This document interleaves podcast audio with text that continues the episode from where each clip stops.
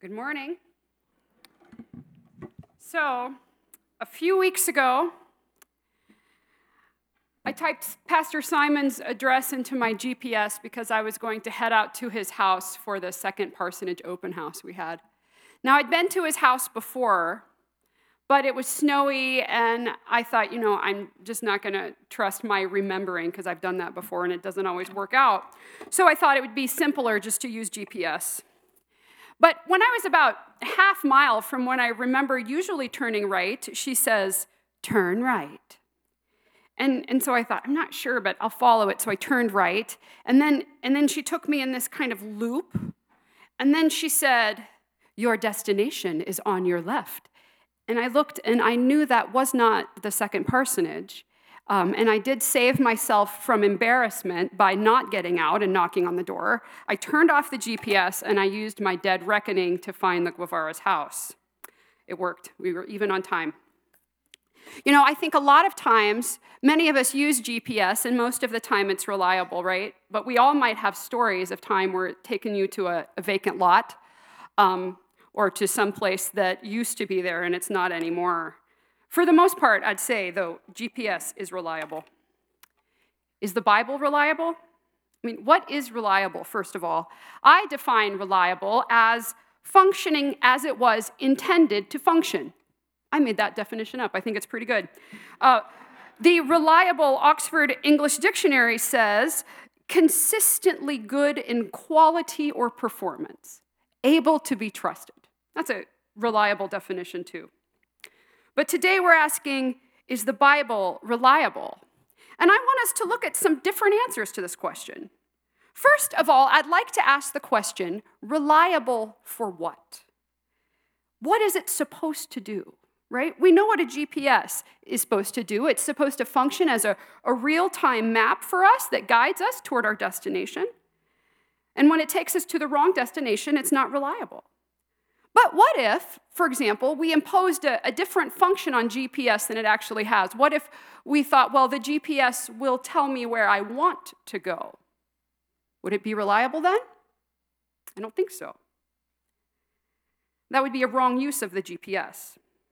But I think that today, many people might think that the Bible is unreliable because they're asking it to do things that was, it was never intended to do the Bible is not reliable in every way people have tried to use it. I'd like to say, in regards to science, the Bible is not reliable. And I'd like to point this out because over and over again, the Bible implies that the earth is flat and that it is fixed in space. There's a lot of references we could look at, but I'd like to look at uh, 1 Chronicles 16:30. Tremble before him, all the earth. The world is firmly established, it cannot be moved. What does this mean, firmly established? That the earth does not orbit around the sun? Um, and then Isaiah 40, he sits enthroned above the circle of the earth, and its people are like grasshoppers. This is an illustration here of uh, the ancient Near East cosmology. You can see the little person like a grasshopper standing between the trees. Uh, he stretches out the heavens like a canopy. You see the canopy there. And spreads them out like a tent to live in. In this image of the earth, it's a circle, not a sphere. Is the Bible reliable? We all know that the earth isn't flat. Aristotle knew this. And in the 16th century, Copernicus developed the heliocentric model of the universe. The Bible, therefore, is not reliable in regards to astronomy or science. And this could be a problem if you think it is. But not only is the Bible unreliable in this way, it's also unreliable in regards to morality if you read the Bible as expecting it to be a book of character examples of how we should behave. Have you ever spent some time with some of the characters in the Bible? They're pretty horrible. Um, so let's think of what some of the people do. David, King David, we read, he was, he's described as a man after God's own heart.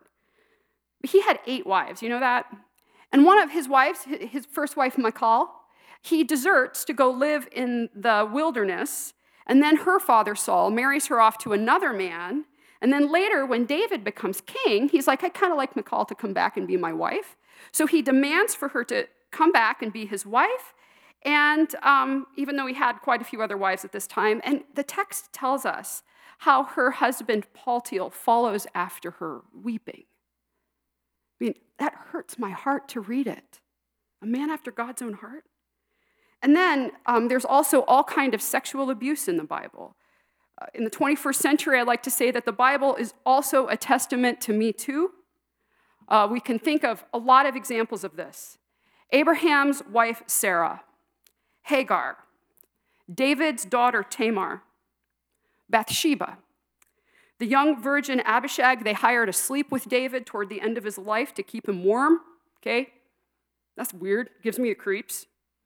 And it's not just women who are abused, it's men too. Lot was raped by his daughters. Noah's son dishonored him in some kind of way that scripture isn't even clear about, but it's pretty bad.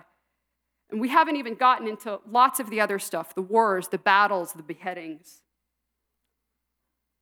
Is the Bible reliable? I mean, no wonder so many people are turned off when they read the Bible, even the New Testament. I've mostly been using examples from the First Testament, but the New Testament, Paul, good old Paul, he says stuff like, Women shall be saved through childbearing. That's horrible. What about women who can't have kids? What about women who aren't married? You might wonder about this. I mean, and this seems to go completely against Christian orthodoxy that teaches we're saved through Jesus, not through childbearing. This is confusing, unreliable. And when read certain ways, scripture has also been used to support slavery, the sub- subjugation of women, child abuse, racism, and the manifest destiny. And this isn't just criticism of atheists, this is my criticism. The Bible is an unreliable guide for morality if you approach it primarily as a book of moral teachings. And not only is it unreliable, it is also deeply, deeply disturbing. A caveat here. You know, I love the Bible, right? You might think it doesn't sound like it right now. But we have to consider the problems here. And I want you to sympathetically see why someone might say the Bible is unreliable. They have a good point. And I think the reason the Bible seems unreliable in all these examples I just gave is because we're going at it with the wrong questions.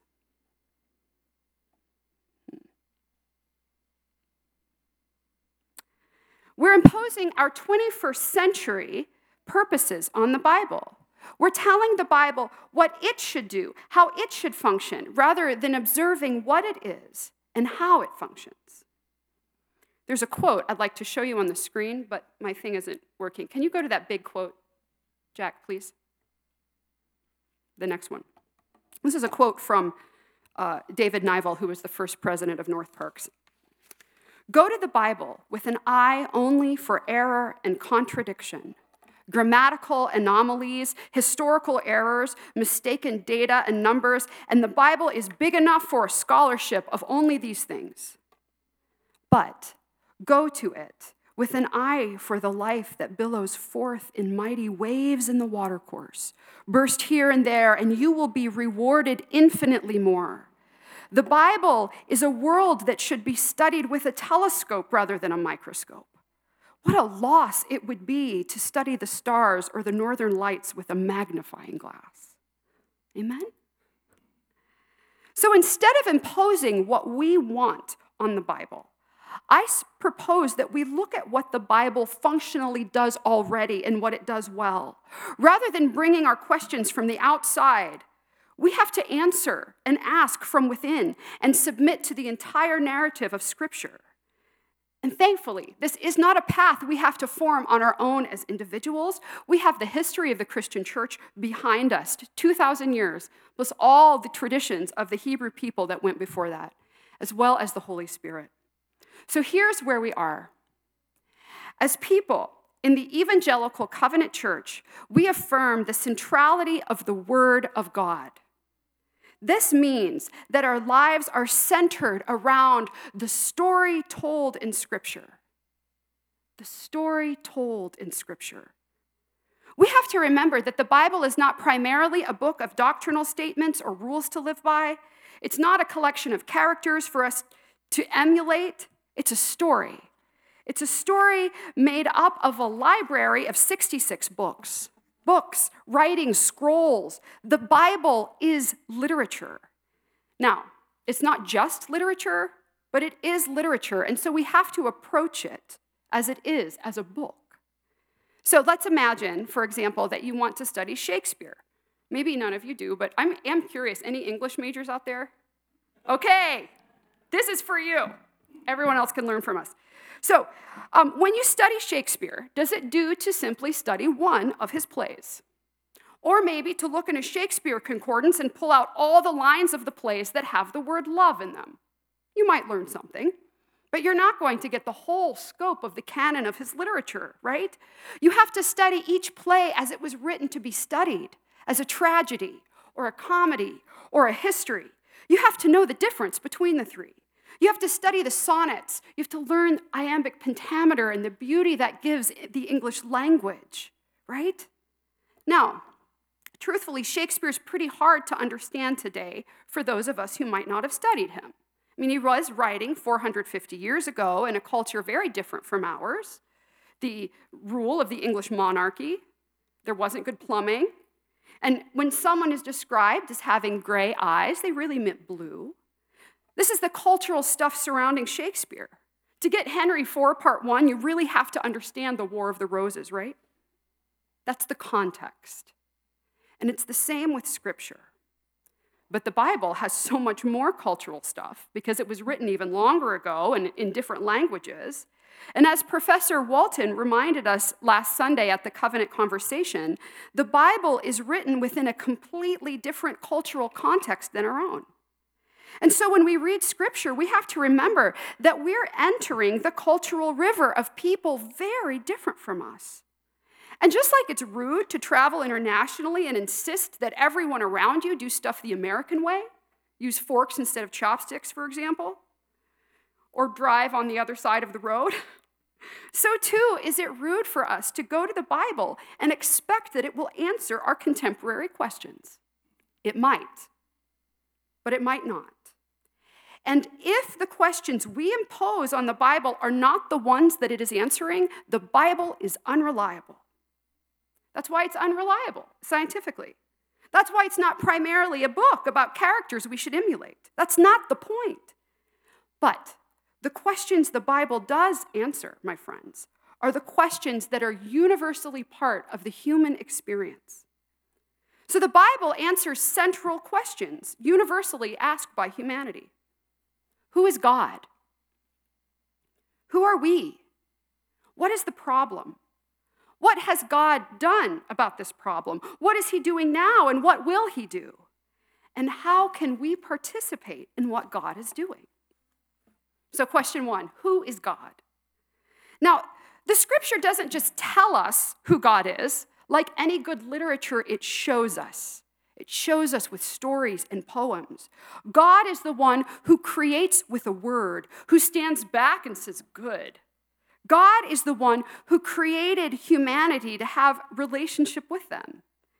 And like any book, the Bible has a main character, and the main character is God. All those stories I referenced earlier about the people doing horrible things, remember, those people aren't the main characters. The main character is God, and the main storyline is God's.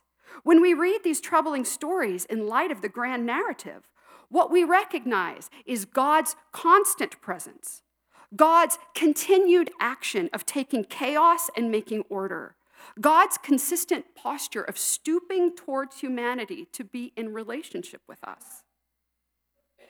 Second question Who is humanity? We're creatures made in God's image. This makes us different from the rest of the animals.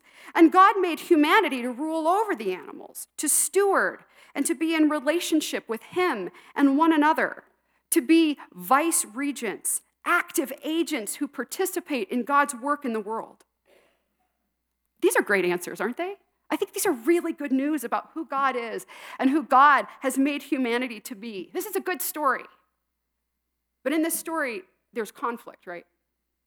This is the problem. What is the problem with us and with the world? The story each of us are living in, it is not entirely good news. We know this from our own lives. The story of Scripture tells us why. Humanity decides they don't really need God. I can do it my way, thank you. Humanity rejects God's guidance about what is good and what is evil and decides to choose for themselves. They decide to take their own path. You might think that I'm referencing Genesis 3, and that's part of it, but this story of humanity taking their own path is a story that's told over and over and over again throughout the First Testament. Over and over in the chapters after that, the story is repeated. Humanity says, I'll do it my way, thank you. And when God establishes the Israelites, his people, the story happens again. Humanity rejecting God's presence and promises to live their own way. And so, what does God do? God comes down to us, stoops down to us again, but this time fully human, to show us, show us in the flesh who God is, to do the work that God had originally intended humanity to do, to show us what it looks like to be a king. And this kingship looked totally different than what people were expecting. To die, and then to overcome the death that had entered into the human story when this story first turned south in Genesis 3. And God defeats death by dying. And Jesus rises again. But there's more. God still wants us to participate with Him in His work. God's invitation here is not simply a one time sealed and deal ticket to heaven. This is not just about your soul's eternal destiny, friends. This is about God's invitation for us to participate in the triune nature of God. This is about God's original intent for humanity to be co creators in the garden, in culture, in our homes, in our workplaces, every place we go. And this reliable story is our story. This is the story of Scripture. Now, maybe you've never heard it told this way before. That's okay. I think a good story can be retold in a variety of ways, just like a, a good director can tell a Shakespeare story in a different setting at a different time, right? But this story is a reliable map of meaning. It's a reliable map of meaning for me. It gives direction and meaning to my life. I love stories. Maybe you know that about me. I grew up reading the Bible with my dad he was a pastor and he would teach me and my siblings how to do inductive Bible study methods, even when we were little kids. Um, and every week we'd meet, and I would have had to do my homework assignment of study of the Gospel of Mark or maybe Ruth and Esther. I studied those a lot because I liked that they had women's names. Anyway, I learned to look deeply into the text even as a child. But I have to tell you the truth my imagination wasn't engaged. I did it to please my dad because I knew you're supposed to as a follower of Jesus. The Bible hadn't yet, the story hadn't yet gotten under my skin. I can tell you when that happened, though. It happened in the 90s when I was in college, and I went to InterVarsity Christian Fellowship's Urbana conference when it was still held in Urbana, Champaign, Illinois. And there I witnessed the actor Bruce Kuhn perform whole chapters from the book of Acts. I was blown away. These people were real. They had feelings, they had hopes and desires, they had motivations, and God was at work among them. And this experience planted a seed in me that lay dormant for a few years. Fast forward a lot, I was working in educational theater. And to prepare for a particular project, I started learning Bible texts and performing them, just like I'd seen Bruce Kuhn do. Probably not just like, but kind of like. Um, and I have to tell you, this was absolutely transformative for me. People who learn, who memorize biblical stories and tell them by heart, will say, You don't learn the text, the text learns you. And this is true. And after I'd done this for about two years, I was still working in the theater. But in the dressing room one day, I sensed the Holy Spirit saying to me, You're done. You're done. This isn't the story I want you telling anymore. He meant the stories we were telling in the theater. It was Anne of Green Gables, if you wondered. So, not a bad story. But this isn't the story I want you telling anymore. I want you to tell my story. And I obeyed. That was almost six years ago. I left theater, I went back to seminary, and it focused on telling God's story. I have learned more about God's story in these last few years, but not just learning, I've been actively a part of it. This is the difference between watching a play performed and being taken up on the stage to participate, and not awkwardly, actually, really naturally. God's story isn't a story we passively sit and watch, it's something we actively participate in. Maybe you've never thought about this before, but all of us are storied people. All of us believe some story deep, deep in our heart that gives us meaning. It could be a hopeless meaning. Maybe you think we're maybe you believe the story of scientific materialism in that we're all just bodies and one day we'll die and decompose in the ground. And so, what really just matters is um, making sure you enjoy your life, right? That's a story. Maybe you think everything is fated by, by God or by fate itself, and life is just riding down the river in a canoe without a paddle, waiting to see where it takes you. That's a story. Each of us believe a story. I'm here to tell you that there is a best story, a most reliable story, a story that gives hope and meaning, and this is the story of a God who gives hope and meaning. The story is reliable, my friends, but we can't stop there. I'm going to tell you another story. This time it's imaginary, and I did not come up with it. This is from Alpha.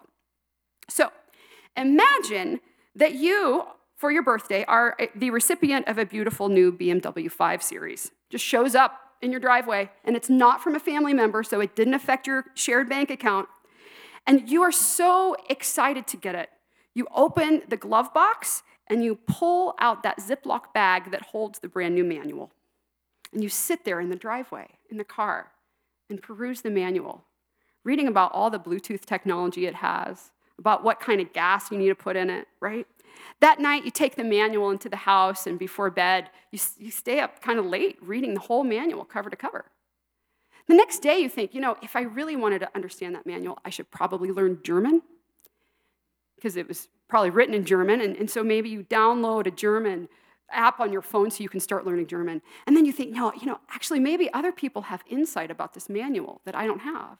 So you look for a meetup of five series owners to get together and read the manual together and help understand what you don't understand, right? Is this a little ridiculous? um, th- this is a problem, right? The point of the manual is not the manual. The point of the manual is the car, and it's the same with the Bible.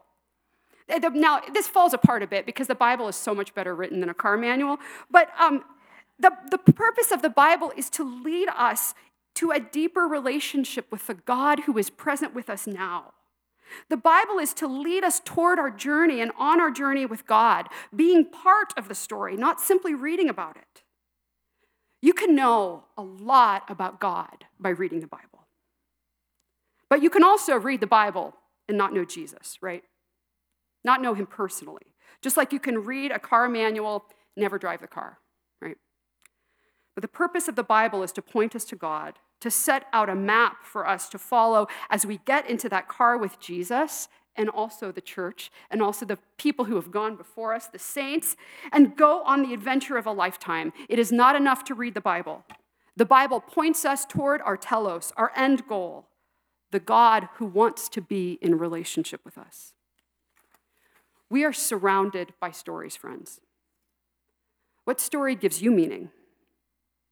Which one gives you hope? Which one answers your deepest questions about the purpose of life and why we're here? I propose that the story of God from Scripture is the one that does this the best. It's reliable and it gives hope. We're going to do two more things today. First, I do want to encourage you to read your Bible. I know sometimes for, for many followers of Jesus, maybe the main time you read or think about the Bible is at church, which is a great start, but I encourage you to read your Bible every day, actually.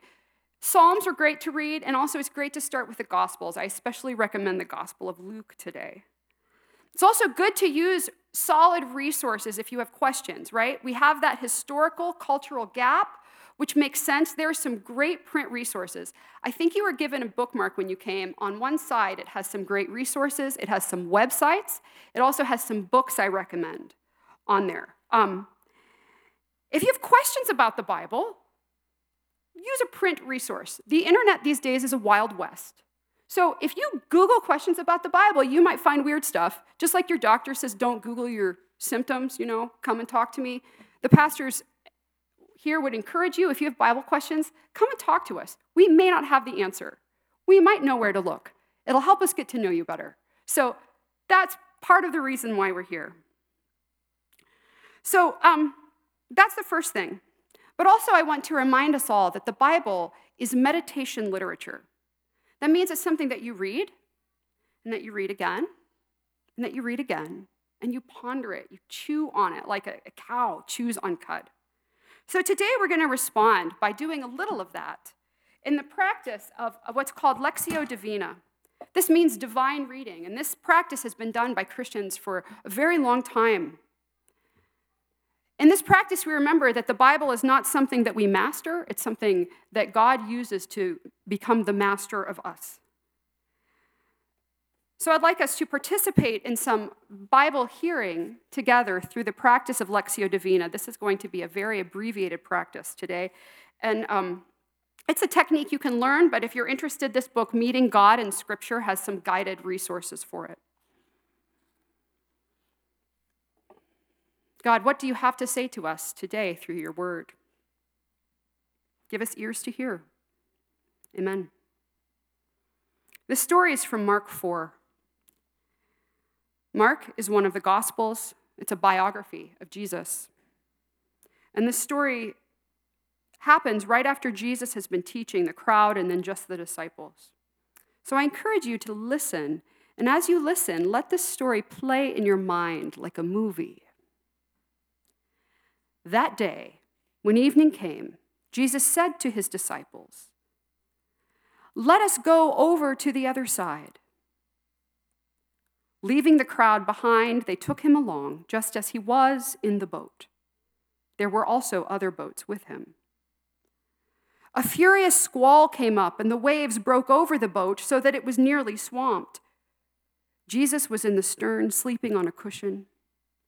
The disciples woke him and said to him, Teacher, don't you care if we drown?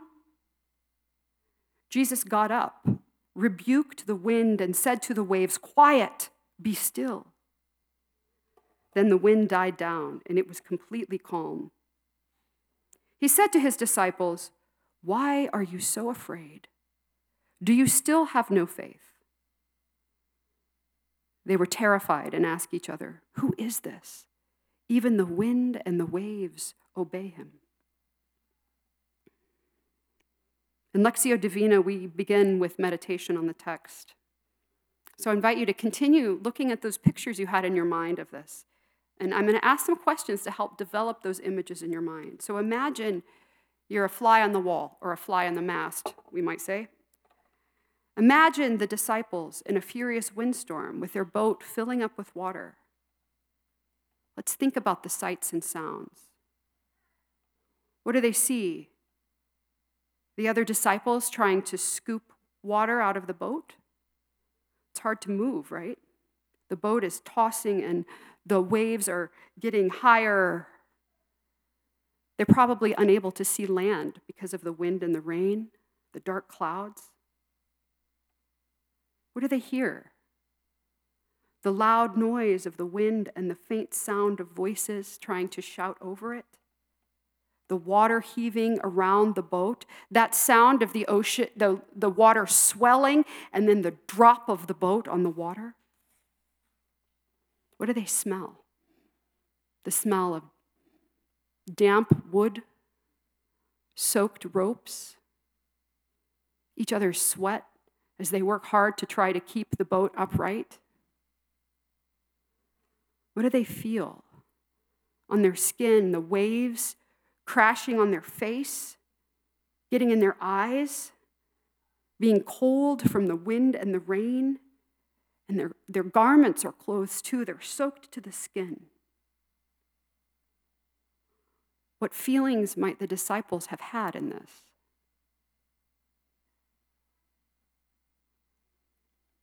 Move to the moment right after Jesus calms the storm. The wind died down and it was completely calm. How does this feel?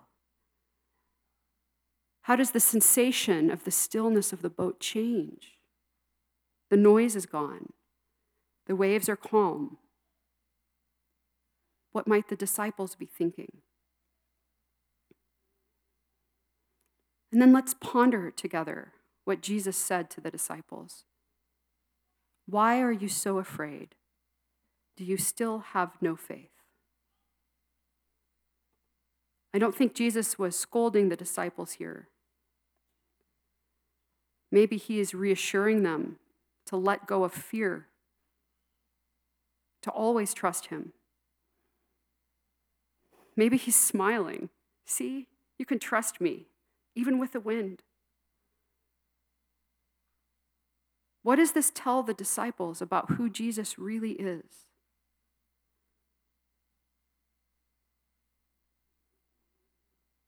So now we move into a time of response as we respond to the Spirit's invitation to us in this story. If Jesus is standing before you today saying, Why are you so afraid? Do you still have no faith? How can you relinquish your fear today to Christ, who was present with the disciples in the boat, obviously not concerned?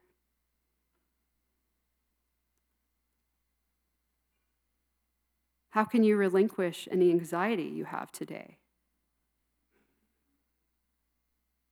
Jesus is with us through the presence of the Spirit.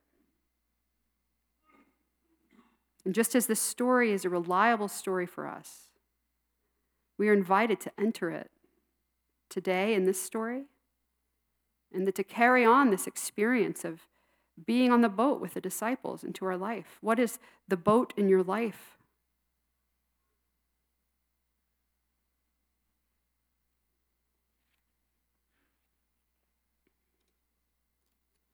What is Jesus saying to you?